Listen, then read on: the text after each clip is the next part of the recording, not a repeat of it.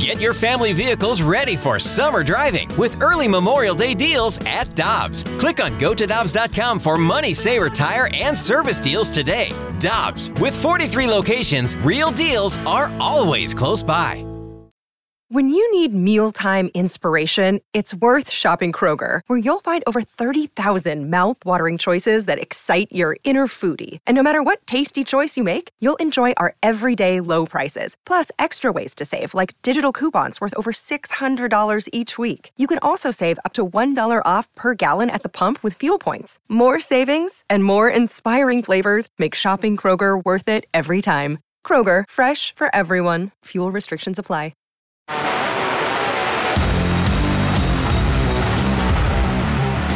And Randy on the opening drive on 101 ESPN, and we go to the celebrity line now. Our friend, the voice of the Blues, Chris Kerber, joins us. He's back from Carolina, where the Blues came away with a 2 1 shootout victory over the Hurricanes. Kerbs, good morning. How are you doing? Randy, I'm good this morning. How are you? We're doing well, and uh, this team is playing great, aren't they? You know what? They're they're they're playing as a team. They're finding a way to win some close games.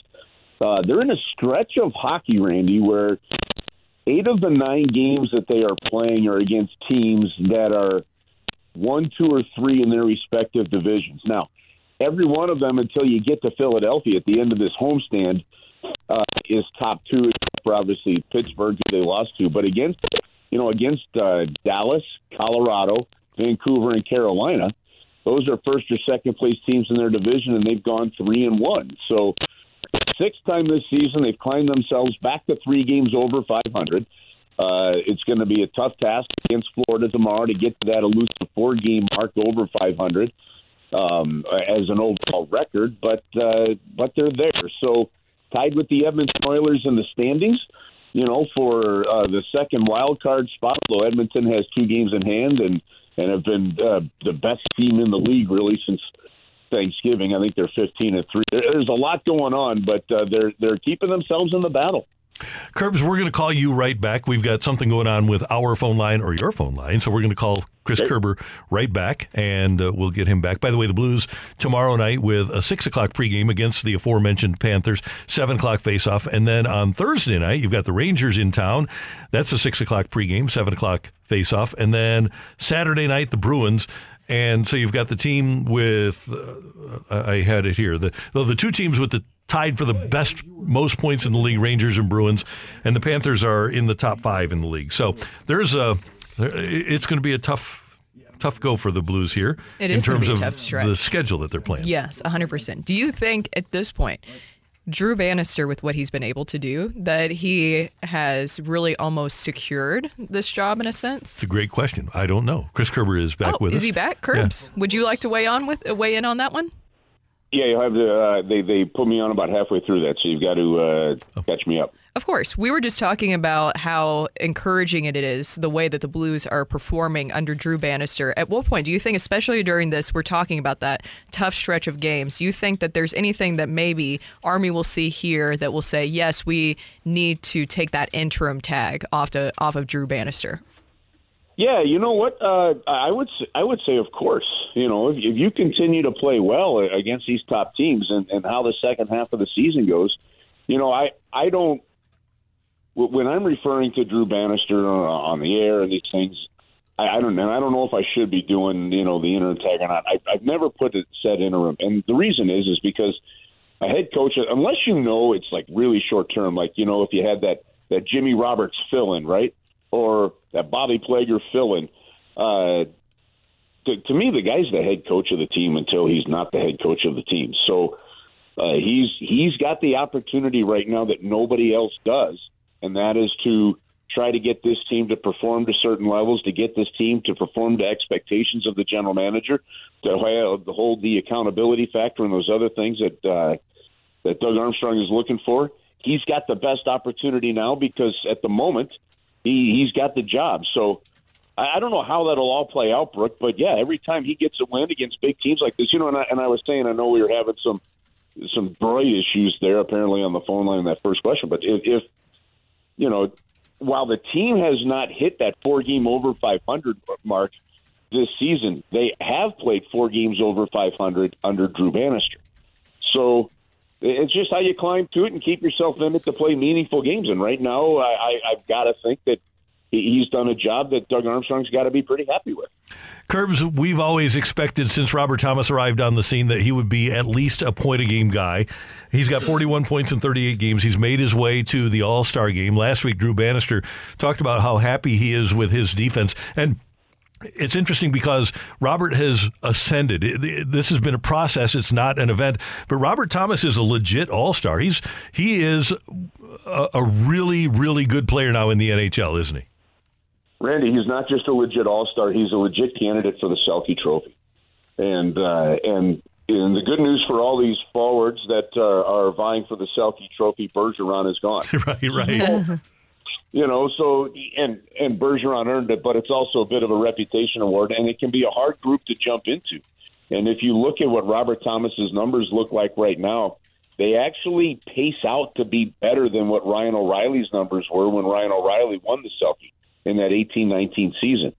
Uh, he's part of your top penalty killing. He's part of your top power play, which probably we shouldn't brag about at the moment. You know, and he's and he's you know, but he's but he is getting those minutes. Uh, and, and on a team that's fighting to find consistency, he's over a point a game. He's he's been elite. And and I said this in, in one of my takeaways of, of the last Kerbside podcast uh, after that game in Carolina. Uh, there's more to get from his line mates.